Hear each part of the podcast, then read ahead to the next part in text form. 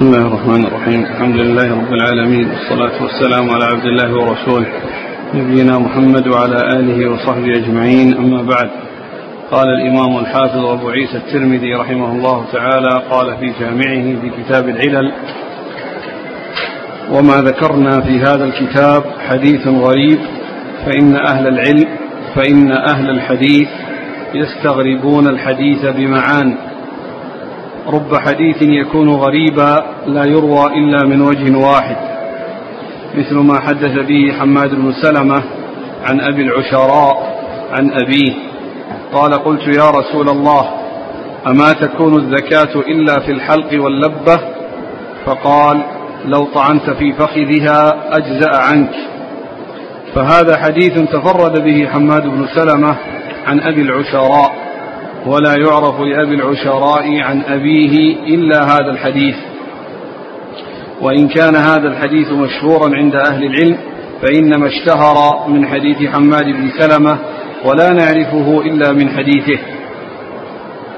ورب رجل من الأئمة يحدث بالحديث لا يعرف إلا من حديثه ويشتهر الحديث لكثرة من روى عنه مثل ما روى عبد الله بن دينار عن ابن عمر عن النبي صلى الله عليه وآله وسلم نهى عن بيع الولاء وعن هبته. لا نعرفه إلا من حديث عبد الله بن دينار روى عنه عبيد الله بن عمر وشعبة وسفيان الثوري ومالك بن أنس وابن عيينة وغير واحد من الأئمة. وروى يحيى بن سليم هذا الحديث عن عبيد الله بن عمر عن نافع عن ابن عمر فوهم فيه يحيى بن سليم. والصحيح هو عن عبيد الله بن عمر عن عبد الله بن دينار عن ابن عمر. هكذا روى عبد الوهاب الثقفي وعبد الله بن نمير عن عبيد الله بن عمر عن عبد الله بن دينار عن ابن عمر. وروى المؤمل هذا الحديث عن شعبة فقال وروى المؤمل هذا الحديث عن شعبة فقال شعبة وددت أن عبد الله بن دينار أذن لي حتى كنت أقوم إليه فأقبل رأسه. المقطع الثاني. انتهى المقطع هذا من كلام الرجل. كمل كلام عليه قال أبو عيسى ورب حديث إنما استغرب لزيادة تكون في الحديث وإنما يصح إذا كانت الزيادة ممن يعتمد على حفظه. مثل ما روى مالك بن أنس عن نافع عن ابن عمر قال فرض رسول الله صلى الله عليه وسلم زكاة الفطر من رمضان على كل حر أو عبد ذكر أو أنثى من المسلمين. صاعا من تمر أو صاعا من شعير فزاد مالك في هذا الحديث من المسلمين. وروى أيوب السختياني وعبيد الله بن عمر وغير واحد من الأئمة هذا الحديث عن نافع بن عمر ولم يذكر فيه من المسلمين. وقد روى بعضهم عن نافع مثل رواية مالك ممن لا يعتمد على حفظه. وقد أخذ غير واحد من الأئمة بحديث مالك واحتجوا به منهم الشافعي وأحمد بن حنبل قال إذا كان للرجل عبيد غير مسلمين لم يؤد زكاة الفطر عنهم واحتج بحديث مالك فإذا زاد حافظ ممن يعتمد على حفظه قبل ذلك عنه. قال أبو عيسى ورب حديث يروى من أوجه كثيرة وإنما يستغرب لحال الإسناد. قال حدثنا أبو كريب وأبو هشام الرفاعي وأبو السائب والحسين الأسود قالوا حدثنا أبو أسامة عن بريد بن عبد الله بن أبي بردة عن جده أبي بردة عن أبي موسى رضي الله عنه عن النبي صلى الله عليه وآله وسلم أنه قال الكافر يأكل في سبعة أمعاء والمؤمن يأكل في معا واحد. هذا حديث غريب من هذا الوجه من قبل إسناده وقد روي من غير وجه عن النبي صلى الله عليه وسلم وإنما يستغرب من حديث أبي موسى. وسألت محمود بن غيلان عن هذا الحديث فقال هذا حديث أبي كريب عن أبي أسامة. وسألت محمد بن إسماعيل عن هذا الحديث فقال هذا حديث أبي كريب عن أبي أسامة. لم يعرفه إلا من حديث أبي كريب عن أبي أسامة. فقلت حدثنا غير واحد عن أبي أسامة بهذا فجعل يتعجب ويقول ما علمت أن أحدا حدث بهذا غير أبي كريب. قال محمد وكنا نرى أن أبا كريب أخذ هذا الحديث عن أبي أسامة في المذاكرة. قال حدثنا عبد الله بن أبي زياد وغير واحد قالوا حدثنا شبابة بن سوار قال حدثنا شعبة عن بكير بن عطاء عن عبد الرحمن بن يعمر أن النبي صلى الله عليه وسلم نهى عن الدباء والمزفت. هذا حديث غريب من قبل إسناده. لا نعلم أحدا حدث به عن شعبة غير, شب غير شبابة. وقد روي عن النبي صلى الله عليه وسلم من أوجه كثيرة أنه نهى أن ينتبذ في الدباء والمزفت. وحديث شبابة إنما يستغرب لأنه تفرد به عن شعبة. وقد روى شعبة وسفيان الثوري بهذا الإسناد عن بكير بن عطاء عن عبد الرحمن بن يعمر أن النبي صلى الله عليه وسلم قال الحج عرفة. فهذا الحديث المعروف عند أهل الحديث بهذا الإسناد. قال حدثنا محمد. نعم. قال حدثنا محمد بن بشار قال حدثنا معاذ بن هشام قال حدثني أبي عن يحيى بن أبي كثير قال حدثني أبو مزاحم أنه سمع أبا هريرة رضي الله عنه يقول قال رسول الله صلى الله عليه وسلم من تبع جنازة فصلى عليها فله قيراط ومن تبعها حتى يقضى قضاؤها فله قيراطان. قالوا يا رسول الله وما القيراطان قال أصغرهما مثل أحد. قال حدثنا عبد الله بن عبد الرحمن قال أخبرنا مروان بن محمد عن معاوية بن سلام قال حدثني يحيى بن أبي كثير عن أبي مزاحم أنه سمع أبا هريرة رضي الله عنه يقول عن النبي صلى الله عليه وسلم أنه قال من تبع جنازة فله خراط فذكره فذكر بمعناه. قال عبد الله بن عبد الرحمن وأخبرنا مروان عن معاوية بن سلام قال قال يحيى وحدثني أبو سعيد مولى المهري عن حمزة بن سفينة عن السائب أنه سمع عائشة رضي الله عنها عن النبي صلى الله عليه وآله وسلم نحوه. قلت لأبي محمد عبد الله بن عبد الرحمن ما الذي استغربوا من حديثك بالعراق؟ فقال حديث السائب عن عائشة عن النبي صلى الله عليه وسلم فذكر الحديث.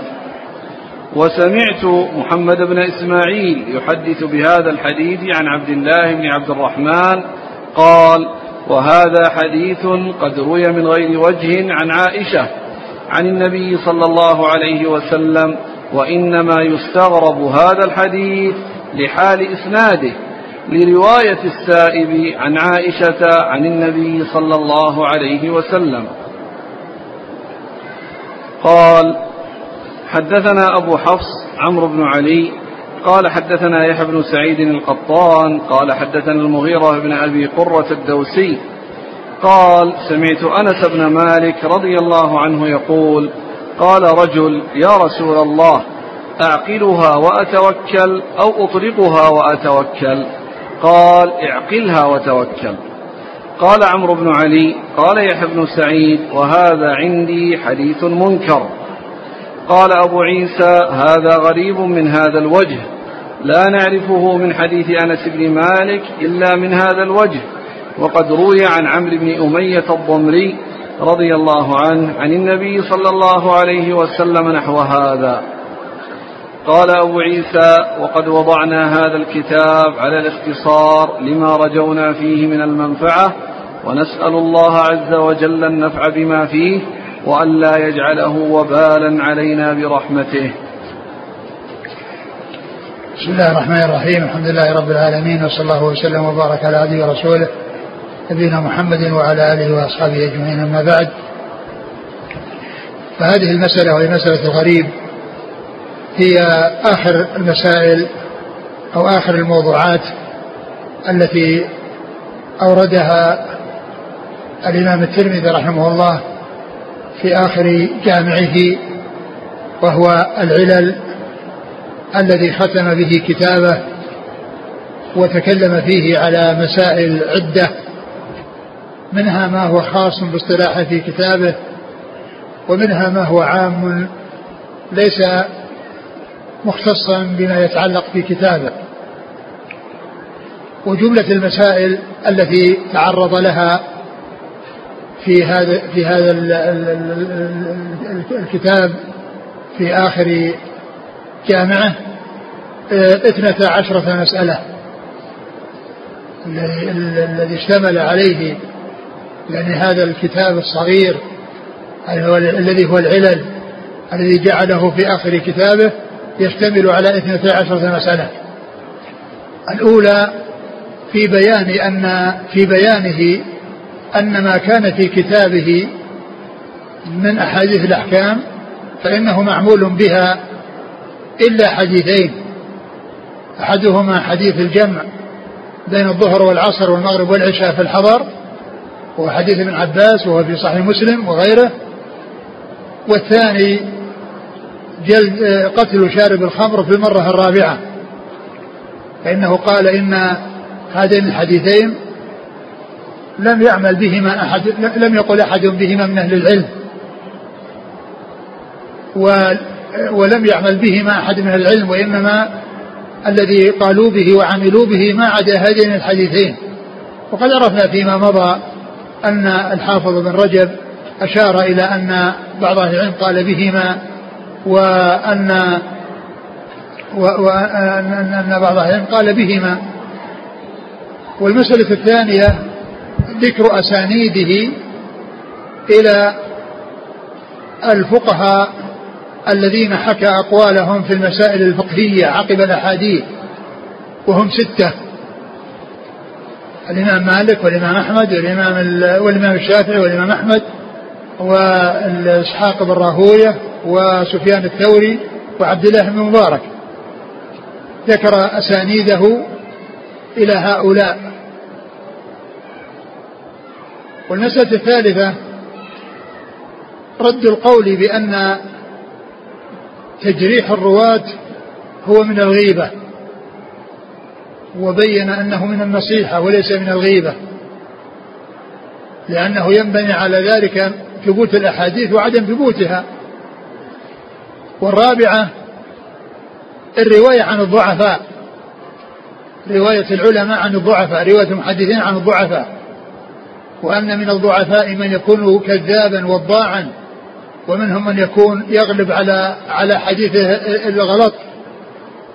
ومنهم من يكثر في حديثه الغلط وإن لم يغلب عليه. ومنهم من يكون يخطئ في بعض الأحاديث. و والأول والثاني لا يعتد بحديثهم والآخران يعتضد بحديثهم يعتضد بها وتقبل في الاعتضاد.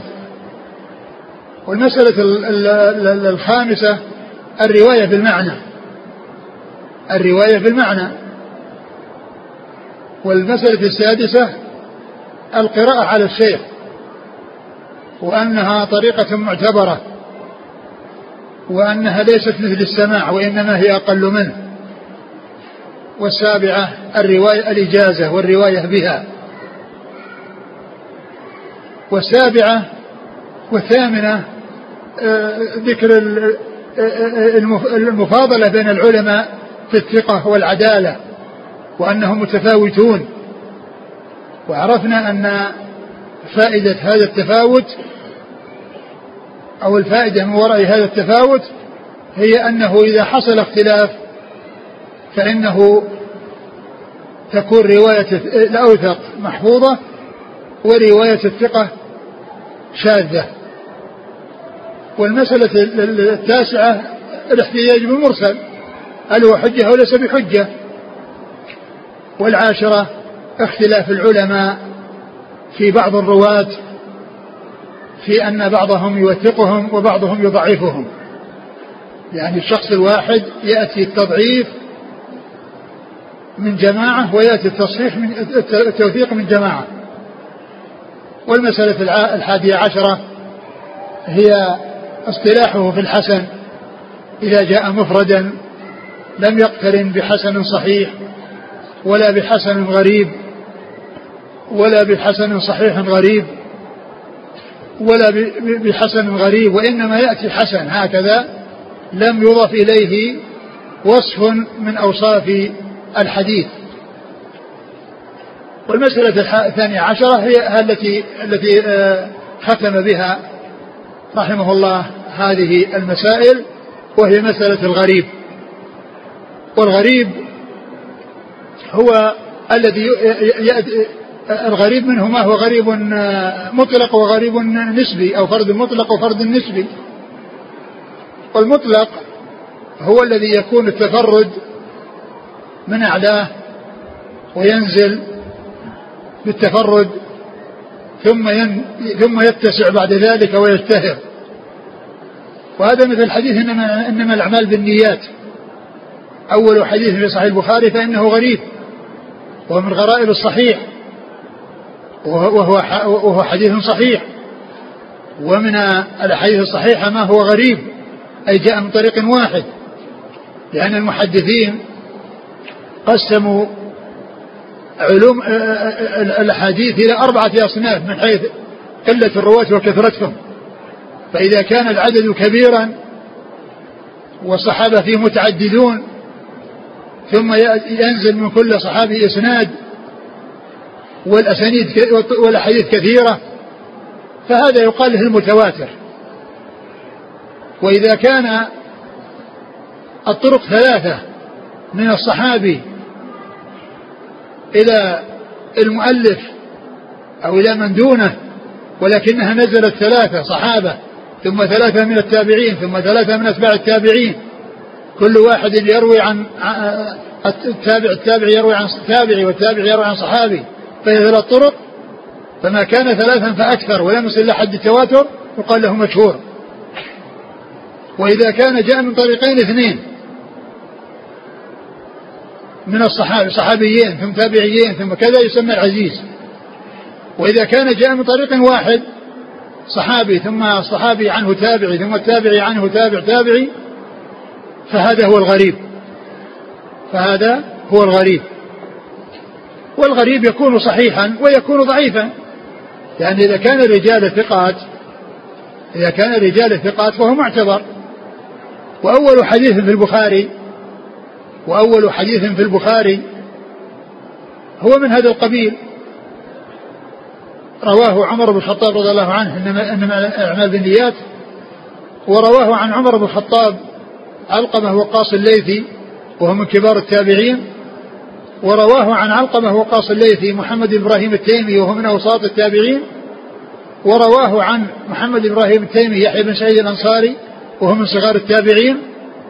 ثم رواه عن يحيى بن سعيد خلق كثير اشتهر عن يحيى بن سعيد واتسع بعد يحيى بن سعيد. وأما من فوق فإنه واحد عن واحد وهكذا حتى انتهى إلى يحيى بن سعيد ثم اتسع. والحديث يكون صحيحا. إذا كان الرجال ثقات فإنه يكون صحيحا ولو كان من طريق واحد. لا يؤثر. لا يؤثر كونه جاء من طريق واحد. ومثله آخر حديث في صحيح البخاري. عن أبي هريرة كلمتان حبيبتان للرحمن خفيفتان على اللسان ثقيلتان في الميزان. سبحان الله وبحمده سبحان الله العظيم. فإنه أيضا حديث غريب. جاء عن أبي هريرة ورواه عن أبي هريرة أبو زرعة بن عمرو بن جرير. ورواه عن أبو زرعة بن عمرو جرير عمارة بن القعقاع ف يعني كان واحدا عن واحد. وكذلك أحاديث في الصحيح هي من هذا القبيل من حديث مثل حديث شعب الإيمان ومثل حديث بيع الولاء وهبته فإنه جاء من طريق واحد صحابي ثم تابعي ثم تابع تابعي يعني واحد عن واحد.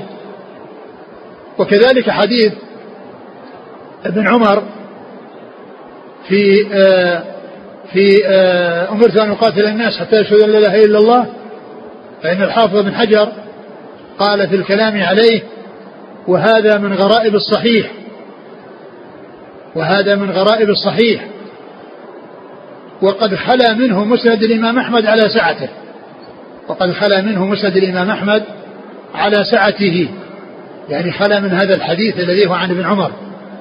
وإلا فإنه جاء عن أبي هريرة جاء عن أبي هريرة. والحاصل أن الحديث الغريب الذي آه، بدأت آه، يعني بدأ من الصحابي وتسلسل يعني كل واحد يروي عن واحد وهكذا هذا يقال له غريب ويقال له فرد مطلق. ويقال له فرد مطلق ويقال له غريب وقد يكون ضعيفا. يعني هذا الغريب الذي جاء من طريق واحد قد يكون ضعيفا. مثل الإسناد الذي ذكره الأول الذي فيه أبو العشرة. أبو العشرة متكلم فيه. شوف التقريب وش قال فيه. الله قال مستور. مجهول. مجهول نعم.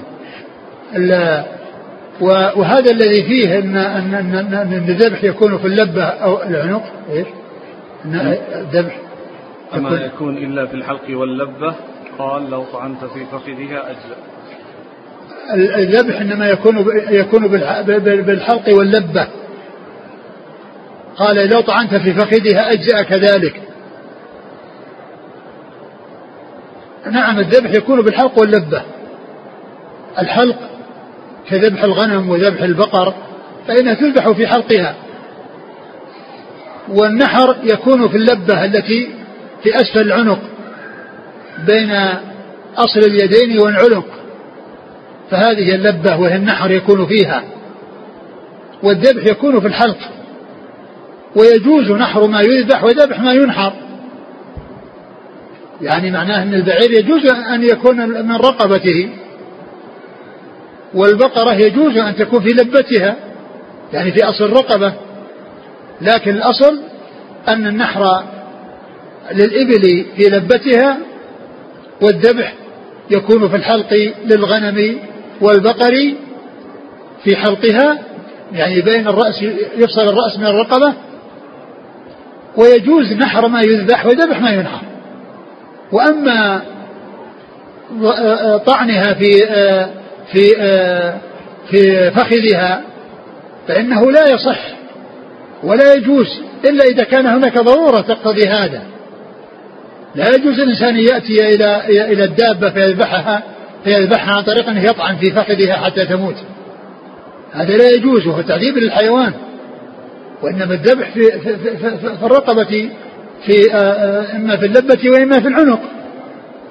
نعم يمكن أن يطعن في الفخذ إذا كان هناك ضرورة أو رمي. يرمى بأن تشرد الدابة والناس يلحقونها ولا يستطيعون أن يحصلوها فيرمونها فتموت بذلك يصير مثل الصيد لا بأس بذلك. أما أن يكون تكون الدابة عند الناس ثم يأتون يطعنون فخذها هذا لا يجوز. نعم لو سقطت في بئر وكان عنقها أسفل والبئر ضيق ولا يهتدى إلى طعنها في الرقبة في, في, في اللبة أو في العنق فيمكن أن يطعن في آه، في فخذها. لأن هذه ضرورة تلجئ إلى هذا لأنها لو تركت ماتت تصير متردية متردية في بئر ورأسها أسفل ولا يوصل إليه فلو تركت قد تموت. فإذا طعن في لبتها أجزأ ذلك. مثل ما لو شردت الدابة ثم رميت وأصيبت في فخذها أو في أي مكان منها وسقطت وماتت بسبب ذلك فإنها تحل يعني آه، بذلك. و ولهذا جاء عن النبي صلى الله عليه وسلم أنه نهى عن المجثمة. نهى عن المجثمة. والمجثمة هي الدابة التي تربط ثم تتخذ غرضا يرمى. مثلا تربط الدجاجة وتوضع في مكان وهي حية ثم الناس يرمونها فإنها لا تحل بهذا الرمي لأنها ذبحت ذبحا غير شرعي الذبح الشرعي لما كان بيد الإنسان أن يذكيه أما كونه يذبحه ذبحا غير شرعي فإنه لا يحل. والرسول صلى الله عليه وسلم نهى عن المجثمة المجثمة وهي التي تربط وتتخذ هدفا ترمى فإن فإنها لا تحل بذلك لأن هذا الذبح حرام وإنما هذا يكون للصيد. هو الذي يرمى لأنه لا يستطيع الوصول إليه إلا برميه. وأما هذه باليد يستطيع الإنسان يذكيها. الحاصل أن الحديث الغريب إذا كان رجاله ثقات فإنه يكون معتبرا ويكون حجة. وإذا كان رواته فيهم من هو ضعيف فإنه لا يحتج به. لضعف بعض رواته لضعف بعض رواته. ومن ومن الغريب الذي ذكره الترمذي آه، حديث آه، ابن عمر الذي من طريق مالك أن الرسول صلى الله عليه وسلم فرض زكاة الفطر على الذكر والأنثى والحر والعبد والصغير والكبير صاع من كذا وصاع من كذا. زاد مالك من المسلمين. كلمة المسلمين. والذين رووا الحديث غير مالك ماتوا بهذه الزيادة.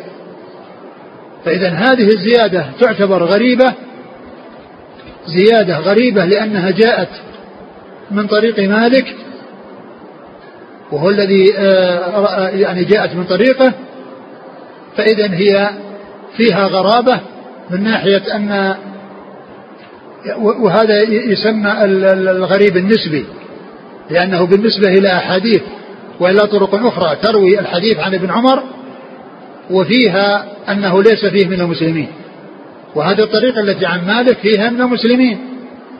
ففيها غرابة نسبية. وهذه المسألة أيضا يقال لها من زيادة الثقة. يمثلون لها يمثلون فيها لزيادة الثقة.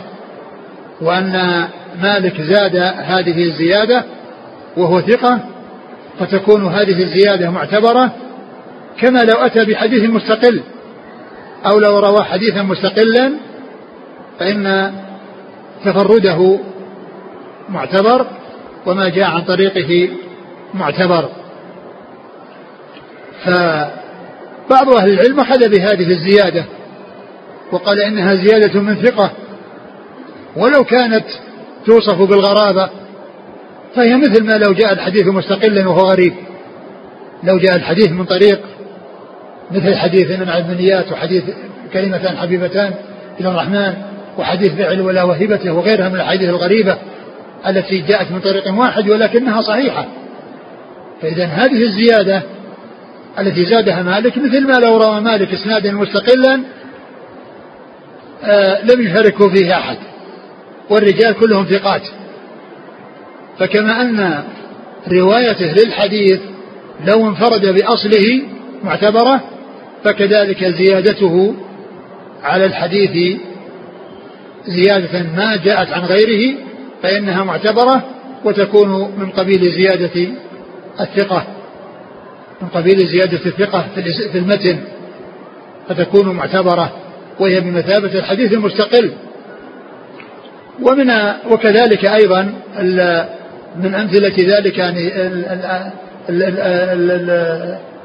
الفرد النسبي أو الغريب النسبي الغرابة النسبية وهي أن يكون الحديث يعني جاء من طرق ثم جاء من طريق واحد جاء من طريق واحد والمصنف ذكر عدة أمثلة يعني لهذه الغرابة أو الغريب النسبي.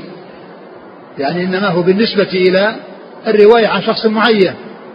وإن كان مرويا عن غير ذلك الشخص يعني وقد جاء من طرق متعددة فإنما الغرابة بالنسبة إلى كونه تفرد بالرواية عن شخص معين آه، شخص معين فصارت الغرابة توصف بأنها نسبية ليس غريبا مطلقا أو فردا مطلقا وإنما هو غريب نسبيا أو نسبي آه، يعني آه، غريب نسبي أو فرد نسبي. كلام الشارح كلام الترمذي. ولا نقرأ في كلام كلام المبارك فوري وهو يوضح يعني يعني هذه هذه المعاني. نعم. المبارك فوري. قال قوله وما ذكرنا في هذا الكتاب حديث غريب. اعلم أن الترمذي رحمه الله قد اعتنى بذكر الأحاديث الغريبة في كتابه الجامع. وبيان غرابتها ما لم يعتن به غيره. فلنا أن نبين معنى الحديث الغريب أولا ثم نذكر أقسامه. قال الحافظ في شرح النخبة وهو ما يتفرد بروايته شخص واحد في أي موضع وقع التفرد به من السند. قال ثم الغرابة إما أن تكون في أصل السند أي في الموضع الذي يدور الإسناد عليه ويرجع ولو تعددت الطرق إليه وهو طرفه الذي فيه الصحابي أو لا يكون.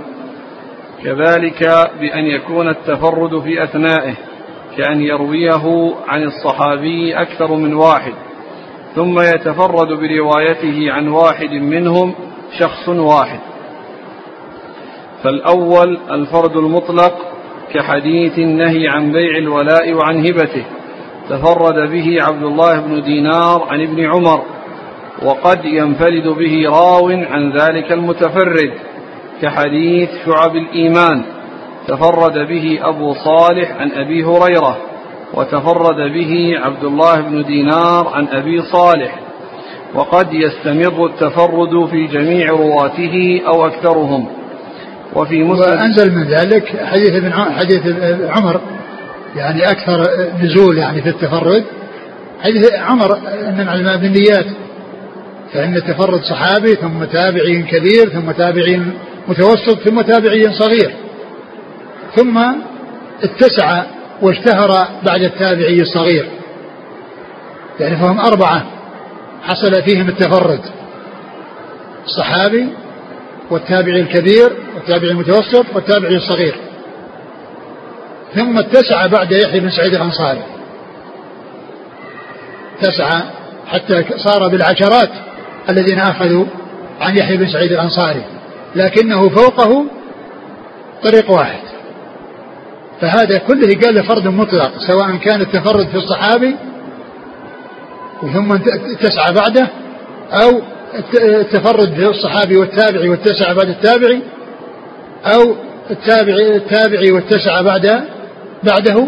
كل ذلك يقال له فرد مطلق لأن التفرد بدأ من الطرف الذي فيه الصحابي ونزل. قد ينزل يعني درجتين أو درج أو درجات أو أكثر. نعم. وفي مسند البزار والمعجم الأوسط للطبراني أمثلة كثيرة لذلك. والثاني الفرد النسبي. سمي نسبيا لكون التفرد فيه حصل بالنسبة إلى شخص معين وإن كان الحديث في نفسه مشهورا. ويقل إطلاق الفردية عليه لأن الغريب والفرد مترادفان لغة واصطلاحا. إلا أن أهل الاصطلاح غايروا بينهما من حيث كثرة الاستعمال وقلته. فالفرد أكثر ما يطلقونه على الفرد المطلق والغريب أكثر ما يطلقونه على الفرد النسبي. وهذا من حيث إطلاق الاسم عليهما. وأما من حيث استعمالهم الفعل المشتق فلا يفرقون. فيقولون في المطلق والنسبي تفرد به فلان أو أغرب به فلان انتهى نعم. انتهى كلام الحافظ الذي أخذه من شرح النخبة نعم. فإن أهل الحديث يستغربون الحديث أي يجعلونه غريبا ويطلقون عليه اسم الغريب لمعان أي لوجوه عديدة مثل حديث حماد بن سلمة عن أبي العشراء عن أبيه قال قلت يا رسول الله أما تكون الزكاة إلى آخره؟ تقدم شرح هذا الحديث في باب الزكاة في الحلق واللبة من أبواب الصيد. فهذا حديث تفرد به حماد بن سلمة عن أبي العشراء. فهذا الحديث غريب لتفرد حماد بن سلمة بروايته عن أبي العشراء. ويقال له الفرد المطلق. الفرد المطلق لأنه بدأ من الصحابي ونزل. ثم اتسع بعد حماد بن سلمة من تحت. كثر الآخذون عن حماد بن سلمة. نعم. وإن كان هذا الحديث عند أهل العلم مشهورا فإنما اشتهر من حديث حماد بن سلمة لا نعرفه إلا من حديثه. يعني اشتهر يعني كثر الرواة له عن حماد بن سلمة. فالانتشار تحت حماد بن سلمة. والغرابة والانفراد فوق حماد بن سلمة. من حماد بن سلمة ومن فوقه. فالحديث يكون مشهورا مثل حديث ابن عمر حديث عمر الذي ذكرناه. لأنه اتسع واشتهر بعد يحيى بن سعيد الأنصاري الذي هو من صغار التابعين. نعم. يعني أن هذا الحديث غريب. لتفرد حماد بن سلمة عن أبي العشراء ومشهور عند أهل العلم لاشتهاره عن حماد بن سلمة. مشهور يعني لكثرة روايته أو رواته.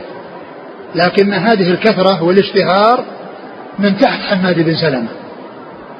من تحت حماد بن سلمة؟ نعم. حماد بن سلمة من تحت حماد بن سلمة. اشتهر وكثر رواته ولكنه من حماد بن سلمة وما فوق هو غريب. نعم. فرواه عنه غير واحد كعفان وهدبة بن خالد وإبراهيم بن الحجاج وحوثرة بن أشرس. نعم. فإنهم كلهم رووا هذا الحديث. عن حماد بن سلمة عن عن أبي العشراء عن أبيه كما في مسند الإمام أحمد رحمه الله. يعني هذا بيان وتفسير لما قبله. ورب رجل من الأئمة يحدث بالحديث لا يعرف إلا من حديثه فيشتهر الحديث لكثرة من روى عنه.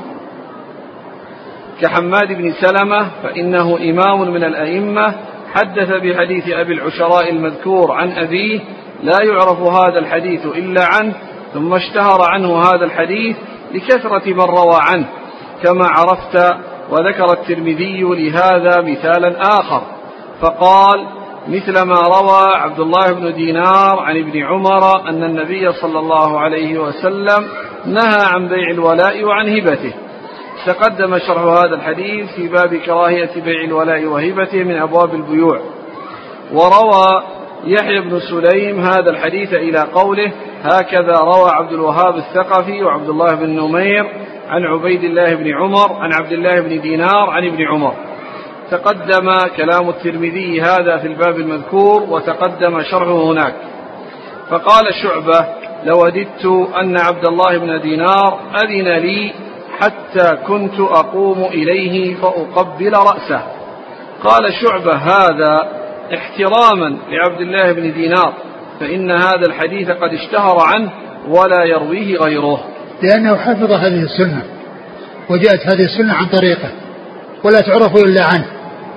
فهو يعني احتراما له وتوقيرا له وأنه حفظ هذه السنة ولم تعرف إلا من طريقه يعني يريد أن يقبل رأسه. ود أنه يقبل رأسه لكونه حفظ هذه السنة عن رسول الله صلى الله عليه وسلم. رواها عن عن عن عن ابن عمر. يعني روى هذه السنة هي جاءت عن ابن عمر وعن ابن عمر ما تعرف إلا عن عبد الله بن دينار. ما رواها عن عبد الله بن عمر إلا عبد الله بن دينار. ثم بعد ذلك اشتهر بعد عبد الله بن دينار. فيعني هذا فيه الاعتماد على الرواية إذا جاءت من الثقة ولو لم يشاركه فيها أحد. وأن الغريب إذا كان إسناده صحيحا أنه معتبر وأن شعبة احتفى وعظم وفرح بهذه السنة التي جاءت عن عبد الله بن دينار والتي حفظها وقال يعني أنه ود وحب أن يقبل رأسه. نعم. ورب حديث إنما يستغرب لزيادة تكون في الحديث. هذا نوع ثان من أنواع الغريب التي ذكرها الترمذي ها هنا. وإنما يصح لأن الذي ذهب الغريب المطلق أو الغريب أو الفرد المطلق الذي حصل التفرد من فوق وسواء نزل درجة أو درجتين. يعني مثل حديث عبد الله بن دينار يعني اتسع بعد عبد الله بن دينار. وحديث ال ال آه، عمر بن الخطاب اتسع بعد يحيى بن سعيد الأنصاري وهكذا. قال فرد مطلق أو غريب مطلق. هذا النوع الأول الغريب المطلق أو الفرد المطلق. والنوع الثاني الغرابة التي فيه من أجل زيادة في الحديث من ثقة من الثقات الذين رووا الحديث. فانفرد بها أحد الثقات ولم يروها أكثر الثقات. نعم. وإنما يصح إذا كانت الزيادة ممن يعتمد على حفظه. أي إنما تقبل الزيادة إذا كان راويها حافظا ضابطا. مثل ما روى مالك بن أنس عن نافع عن ابن عمر قال فرض رسول الله صلى الله عليه وسلم زكاة الفطر إلى آخره. تقدم شرح هذا الحديث في باب صدقة الفطر من أبواب الزكاة. قال ومنهم الشافعي وأحمد بن حنبل ومنهم مالك وهو قول الجمهور وقال الثوري وابن المبارك وإسحاق وغيرهم يؤدي عنهم وإن كانوا غير مسلمين واحتجوا بعموم حديث ليس على المسلم في عبده صدقة إلا صدقة الفطر وقد تقدم الجواب عنه في الباب المذكور. يعني أن أن الحديث هذه الزيادة اعتبروها لأن من المسلمين مفهوم المخالفة فيها أن غير المسلمين لا يزكى عنهم لا يخرج عنهم زكاة فطر إذا كان للرجل عبيد مسلمين وكفار فزكاة الفطر يخرجها عن المسلمين ولا يخرجها عن الكفار. لأن النبي صلى الله عليه وسلم قال من المسلمين في هذه الزيادة التي تفرد بها مالك. فهي معتبرة وهي مثل الحديث المستقل مثل حديث إنما بالنيات الذي هو حديث مستقل جاء من طريق واحد. ومن حديث بيع وهبته جاء من طريق واحد. فهذه الزيادة التي جاءت عن ثقة هي مثل مثل الطريق المستقل. كما أنه لو روى حديثا مستقلا فإنه يعول على روايته إذا كان الرجال كلهم ثقات فإنه يعول فكذلك الزيادة. لأن الزيادة مثل الحديث المستقل. تقبل إذا كانت جاءت عن طريق ثقة. وقد أخذ بها بعض أهل العلم مثل الإمام الشافعي والإمام أحمد وغيرهم وغيرهم فقالوا إن أن إن الزكاة إنما تكون عن عن المسلمين من الأرقاء لا عن الكفار. وذلك أن الكفار لا تنفعهم الطاعات ولا يستفيدون منها مع وجود الكفر. لا يستفيدون منها مع وجود الكفر. لأن الله تعالى يقول قد إلى ما عملوا من عمل فجعلناه هباء منثورا. فلا يخرجون عن أنفسهم زكاة لأنها لا تقبل لا تقبل منهم لو أخرجوها. إذا أخرجوها لا تقبل منهم. وقد عرفنا أن الكفار مخاطبون في فروع الشريعة. لكن ما تنفعهم الفروع إلا إذا أتوا بالأصول وبدون الأصول الفروع ما تنفعهم بل هي هباء منثور. وقدمنا إلى ما عملوا من عمل. فجعلناه هباء منثورا يعني لا عبرة بها ولا قيمة لها. فبعض الأئمة أخذوا بهذه الزيادة وعولوا عليها في أن الكافر لا يخرج عنه زكاة فطر وبعضهم أخذ بعموم الحديث ليس على المسلم في في عبده وفرسه صدقة إلا زكاة الفطر في الرقيق. إلا زكاة الفطر في الرقيق. قالوا فهذا العموم يشمل الكفار. لكن كما هو معلوم الزكاة هي طهرة وتطهير والتطهير لا يكون لا يكون للكفار وإنما يكون للمسلمين.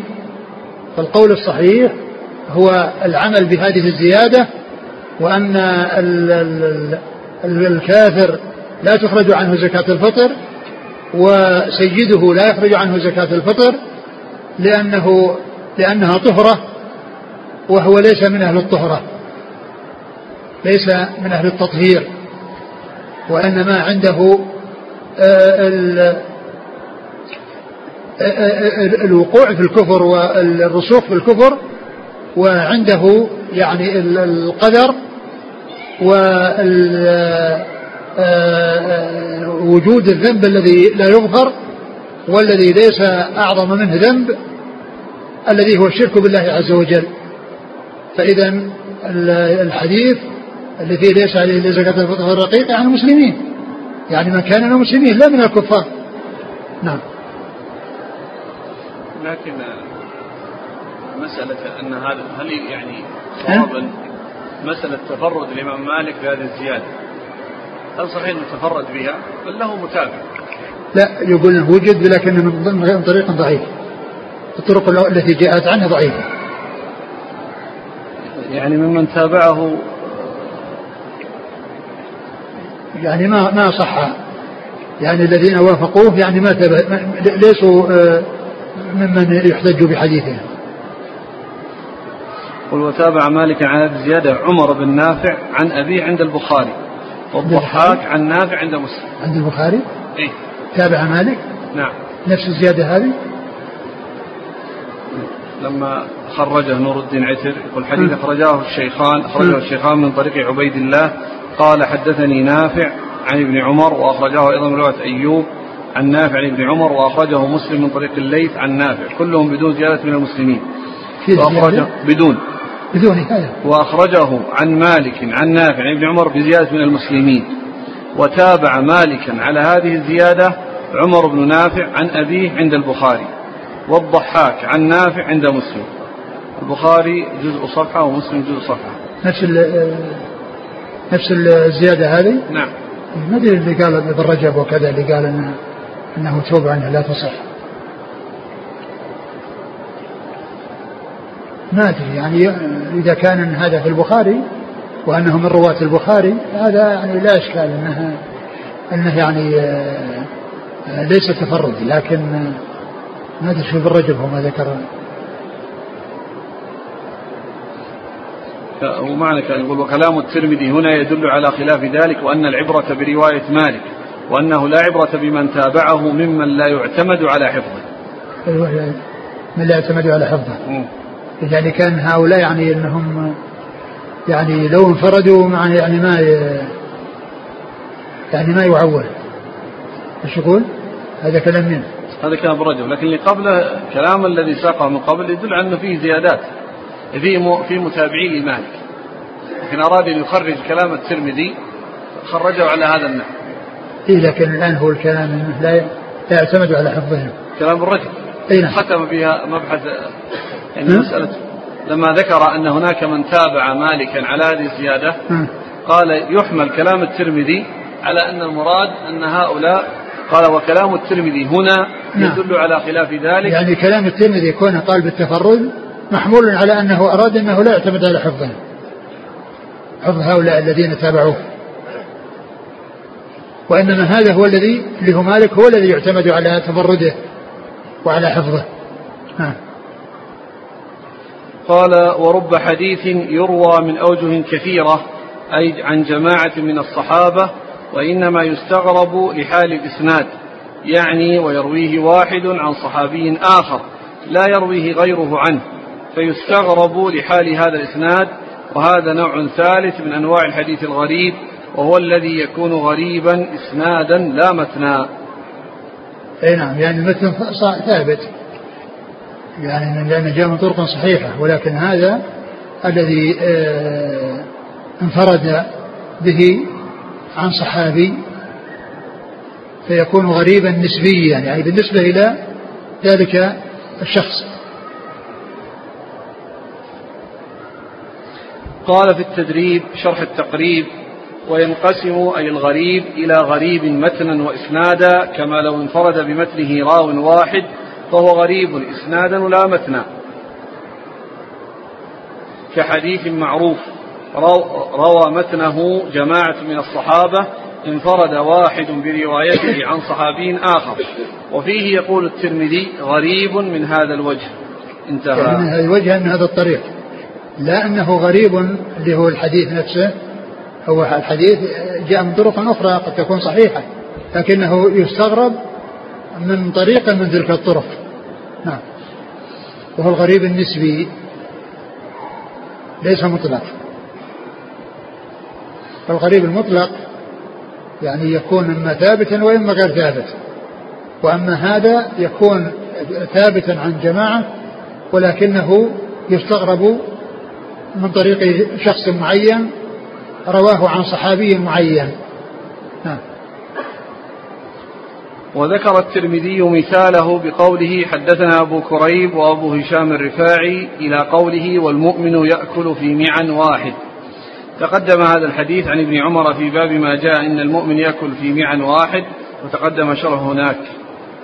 قال هذا حديث غريب من هذا الوجه من قبل إسناده بكسر القاف قبل قبل نعم. من جهته أي من جهة إسناده. وقد روي هذا الحديث من غير وجه عن النبي صلى الله عليه وسلم أي قد روي هذا الحديث بأسانيد كثيرة عن جماعة من الصحابة كابن عمر وأبي هريرة وأبي بصرة وغيرهم. عن النبي صلى الله عليه وسلم فقال هذا حديث أبي كريب عن أبي أسامة. أي تفرد أي تفرد أبي كريب برواية تفرد أبو كريب بروايته عن أبي أسامة.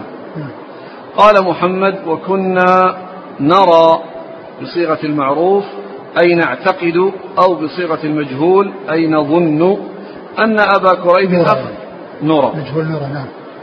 أن أبا كريب أخذ هذا الحديث عن أبي أسامة في المذاكرة. أي عندما يذكر أبو كريب عندما يذاكر بالألف.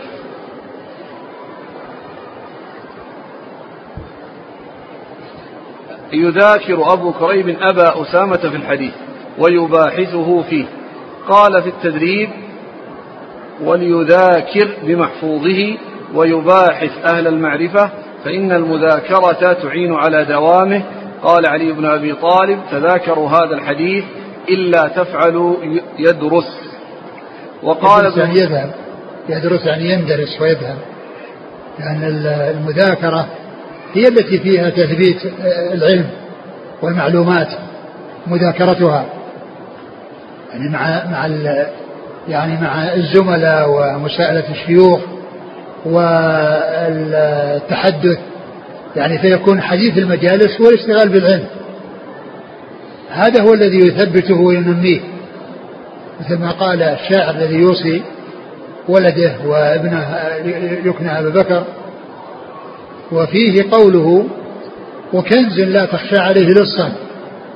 وكنز لا تخشى عليه لصا يعني العلم كنز لا يخشى عليه اللصوص. فالإنسان إذا كان علمه في رأسه وانتقل إلى أي مكان ما يستطيع اللصوص الوصول إلى ما في رأسه. لكن لو كانت جيوبه مملوءة فرغوها وبقي مفلسا ليس معه شيء. فالجيوب إذا كانت مملوءة تفرغ يفرغها اللصوص ويخشى عليه اللصوص. وأما العلم الذي في الرأس لا يخشى عليه اللصوص. وكنز لا تخشى عليه لصا خفيف الحمل. يوجد حيث كنت. أي, ما أي مكان تكون علمك معك. ثم قال يزيد بكثرة الإنفاق منه. يزيد بكثرة الإنفاق منه وينقص إن يدا عليه شددت فمذاكرته وبذله والبحث فيه والمدارسة هذه اللي تثبت تثبت الموجود وتنمي وتنميه. يعني بيأتي زيادة لأن في المذاكرة يثبت الموجود ويأتي المفقود الذي هو غير موجود بحيث يضيفه إلى الموجود فيزداد علما إلى علم وفقها إلى فقه وفهما إلى فهم.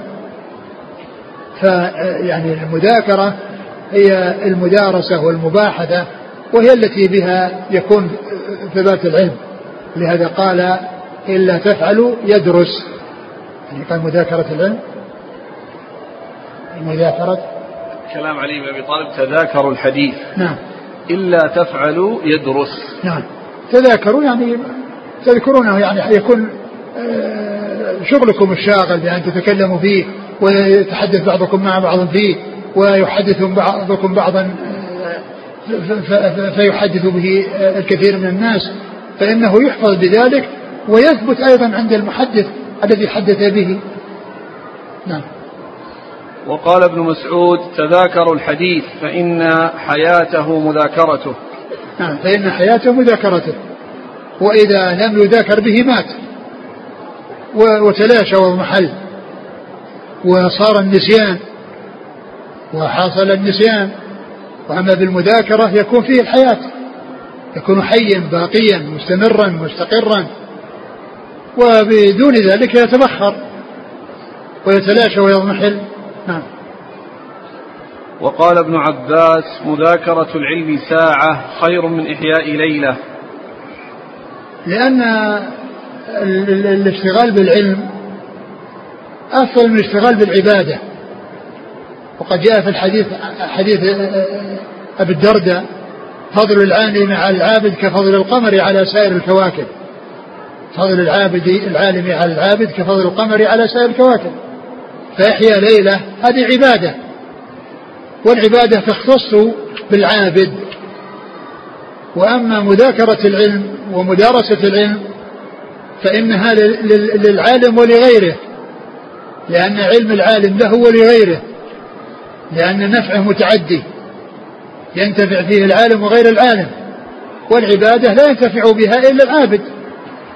ولهذا قال صلى الله عليه وسلم فضل العالم على العابد كفضل القمر على سائر الكواكب. يعني مدارسة العلم ساعة خير من إحياء ليلة. لأن هذا علم والعلم للإنسان ولغيره والعبادة تخص العابد لا تتعداه إلى غيره. نعم.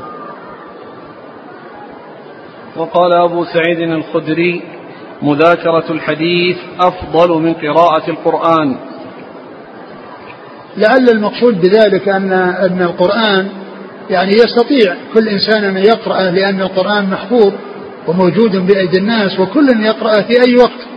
لكن مذاكرة الحديث ويعني بذله يعني يصير فيها حفظ العلم وحفظ الحديث ونشره وروايته والقرآن محفوظ في المصحف ومحفوظ في الصدور. فالاشتغال يعني بالحديث ومذاكرته آه، يعني فيه تعدية النفع. وأما قراءة القرآن فهي مثل العبادة مذاكرة الحديث. هذا الأثر مثل الأثر الذي مر أن آه، آه، يعني الاشتغال بالعلم ساعة خير من إحياء ليلة.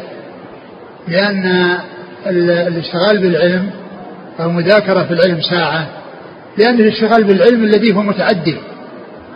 نفعه متعدي ليس قاصر. وإحياء الليل عبادة قاصرة على صاحبها. فكذلك مذاكرة الحديث خير من قراءة القرآن لأن القرآن عبادة. وهي يعني قاصرة على صاحبها. كون إنسان يجلس يقرأ قرآن أو يصلي كلها عبادة. لكن لو اشتغل بتعليم القرآن أو تفسير القرآن هذا علم. لا يقال فيه لأن ما يقال في القراءة فقط لأن القراءة نفسها عبادة. والصلاة عبادة. ومذاكرة الحديث يعني هذا اشتغال بالعلم الذي قال فيه الرسول صلى الله عليه وسلم فضل العالم على العابد كفضل القمر على سائر الكواكب من جهة أن قراءة القرآن عبادة. هذا هو الوجه الذي يفضل لا لكن تعليم القرآن وتفسير القرآن هذا من الاشتغال بالعلم. لا يقال إنه مثل مثل قراءة القرآن الذي هو عبادة الذي هو عبادة محضة ليس اشتغالا بالعلم بل هو اشتغال بالعلم. ومن خير ما يشتغل به معرفة القرآن والاستنباط من القرآن والتأمل في القرآن ومدارسة القرآن ومعرفة ما اشتمل عليه القرآن من من الحكم والأحكام.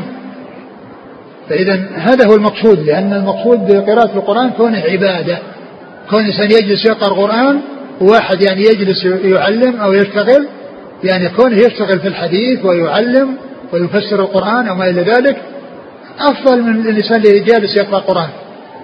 ثم قراءة القرآن يمكن أن تكون في البيت يمكن أن تكون في أي وقت لكن مدارسة العلم ما تحصل في كل وقت لها أوقات معينة. نعم. وقال الزهري آفة العلم النسيان وقلة المذاكرة. نعم آفة العلم النسيان وقلة المذاكرة. النسيان يأتي من قلة المذاكرة لأن النسيان يتفرع عن عن عن, عن عدم المذاكرة. إذا حصلت المذاكرة آه، ثبت واستقر يعني وحصل السلامة من النسيان. لكن إذا غفل عن هذا وسكت آه، عن هذا ولم يشتغل به جاء النسيان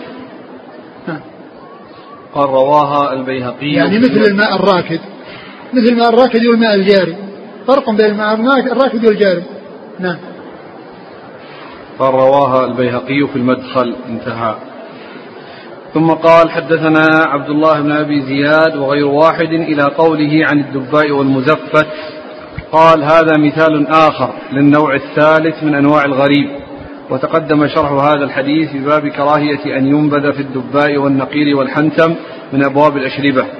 وقد روي عن النبي صلى الله عليه وسلم من أوجه كثيرة أي عن جماعة من الصحابة وتقدم ذكر اسماء يعني هذه أمثلة يعني ذكرها الترمذي عديدة لهذا النوع الذي هو الفرد النسبي أو الغريب النسبي. وقد عرفنا إجمالا يعني تلك الوجوه أو تلك الأقسام. التي ذكرها الترمذي و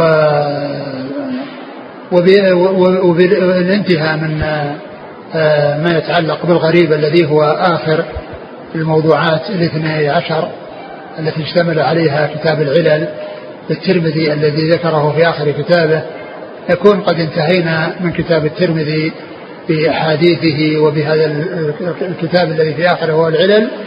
ونسأل الله عز وجل أن يوفقنا جميعا لما يرضيه وأن ينفعنا بما علمنا وأن يزيدنا علما وفقها وتوفيقا وأن يوفقنا جميعا للأعمال الصالحة التي تقربنا إلى الله عز وجل زلفى.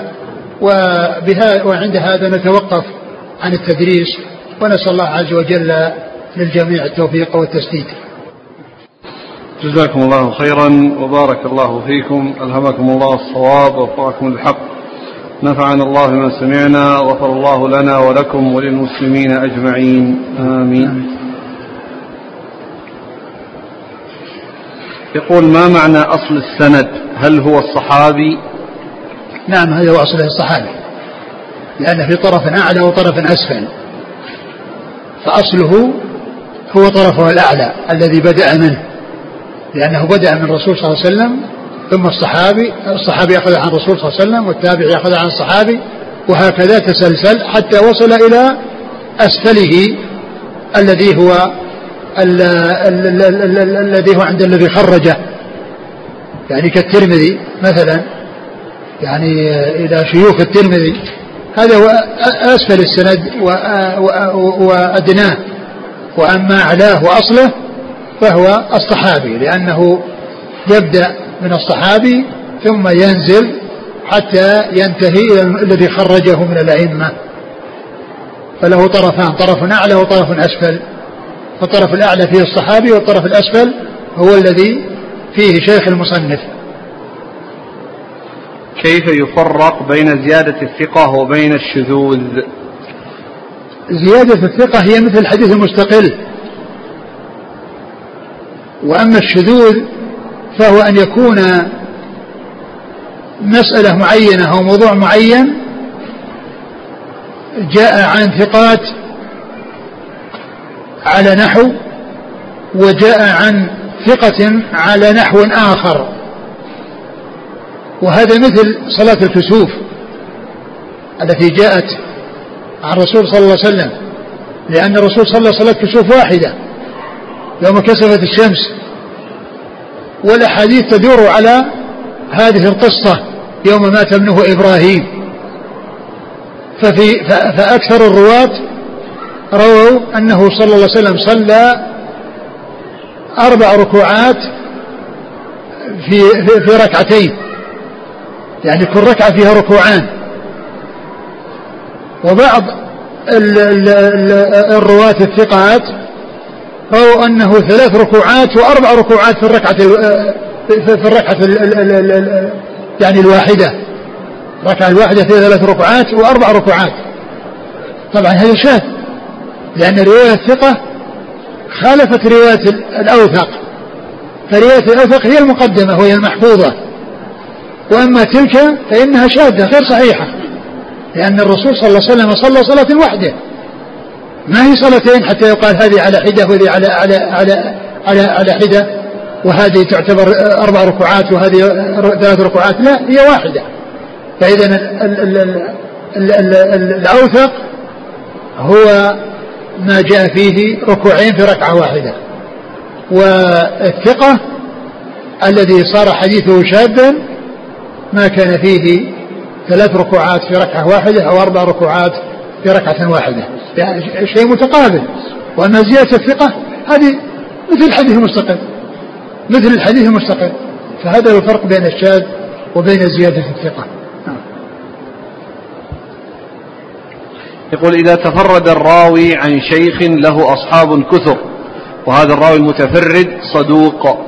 هل تقبل هل يقبل تفرده؟ نعم يقبل. مثل مثل مثل الثقة. نعم. سؤال ما دام ما دام إنه يعني لو جاء في إسناد مستقل قبل حديثه وقبل تفرده فكذلك تقبل زيادته. إذا سؤاله الثاني مثله يقول هل يشترط في الثقة المتفرد أن يكون ثقة حافظ مثل مالك؟ أم أي ثقة إذا تفرد يقبل تفرده؟ هو قالوا زيادة الثقة. زيادة الثقة. قد يكون يعني ثقة في القمة وقد يكون دون ذلك. الإخوان يسألون عن ماذا سيشرح بعد ذلك وما هي النسخة المعتمدة. أقول إن شاء الله الدراسة بعد ذلك يعني في جامع في سنن ابن ماجه. في سنن ابن ماجه. والنسخ يعني فيه كثيرة ومتفاوتة. والإنسان إذا اقتنى النسخة التي في مجلد واحد